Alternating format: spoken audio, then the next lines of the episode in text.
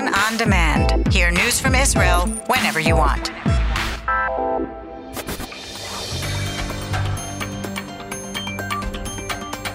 You are listening to the English language news of Kan, the Israeli Public Broadcasting Corporation. Good afternoon. It's 2 p.m. in Israel, Thursday, July 15th. This is Aryeh O'Sullivan with the top news at this hour. As of this morning, the shortened quarantine time of seven days goes into effect, contingent on two negative tests. But for the third consecutive day, over 700 cases of COVID 19 have been confirmed in Israel as a new variant of the coronavirus sweeps the country. The health ministry reported today 765 new cases diagnosed yesterday after over 56,000 tests were conducted. The infection rate now stands at 1.38%.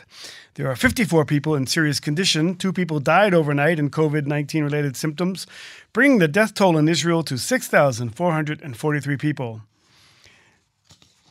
Prime Minister Naftali Bennett has raised the specter of a general lockdown if immediate steps are not taken to head off rising infection levels. In remarks at a meeting with wedding hall owners today, Bennett stressed that while we want to win against coronavirus without closing everything down, if we don't act now, we will have to impose a general lockdown. Bennett said that the government does not want to prevent weddings and other celebrations from being held in the event halls. He said it would be the easiest thing to do, but the most damaging because pirate weddings, in his words, would then take place without any oversight. Our objective is to define how to hold events in the time of the pandemic with a minimum impact on the sector and with maximum protection for Israel's citizens. Economy and Industry Minister Orna Barbivai also took part in the meeting. She noted that creative solutions must be found to allow citizens to continue their routine lives. For this reason, we need the public to demonstrate personal responsibility in mask wearing, social distancing, and getting fully vaccinated. Public Security Minister Omer Bar-Lev announced today that Reserve Brigadier General Amos Ben Avraham would be appointed the Chief Coronavirus Enforcement Commissioner. Ben Avraham will coordinate between the Israel Police, the Health Ministry, the Airports Authority, and regional councils on operating the 1,600 inspectors to enforce coronavirus restrictions. Prime Minister Bennett has warned that these are difficult days on the northern border and said that Lebanon was on the verge of collapse, like all other countries that Iran has taken over and entrenched itself. The citizens of Lebanon are not the enemy. In effect, we and the citizens of Lebanon have a common enemy, Hezbollah in Iran. There is only one difference. We have all the tools and the capabilities to deal with this enemy, Bennett said at last night's graduation ceremony of the National Defense College. Defense Minister Benny Gantz called for Israel to step up its preparations for the possibility of Iran obtaining a nuclear weapon.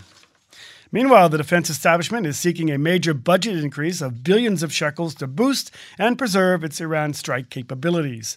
Kan reported that the request was made during preliminary discussions on the budget, which the new government hopes to pass in the coming months.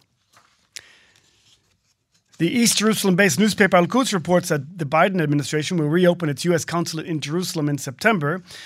According to the report, it will reopen in the same building it used before on Agron Street. Meanwhile, Likud MK and former Jerusalem Mayor Nir Barkat is advancing a bill to prevent the U.S. from reopening its Jerusalem consulate in Jerusalem. In Jerusalem.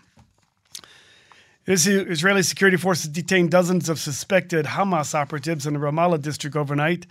The IDF said some of the 30 detainees were terrorist activists and some were part of a Hamas student group from Birzeit University.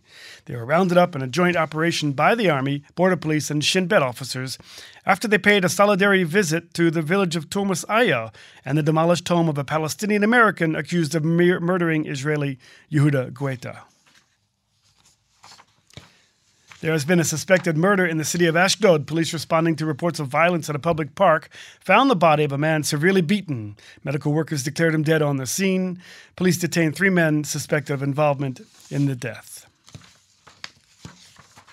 Finance Minister Avigdor Lieberman is opposed to an initiative being advanced by the Yamina Party that would exempt yeshiva students from the National Religious Camp from the subsidies for daycare cancellation if they serve in the IDF. Lieberman's decision calls for canceling subsidies where one of the spouses does not work in an effort to encourage entry into the labor market. Turning to the weather, and it'll be warmer today and unseasonably hot tomorrow in the hills and inland and humid along the coast. Maximum temperatures forecast for the main regions Jerusalem 32, Tel Aviv, Haifa, and Sfat 31, Beersheba 36, and the Eilat going up to 42 degrees centigrade. That's the news from Kan Reka, the Israeli Public Broadcasting Corporation. Join us at 8 p.m. Israel time for our one hour news program.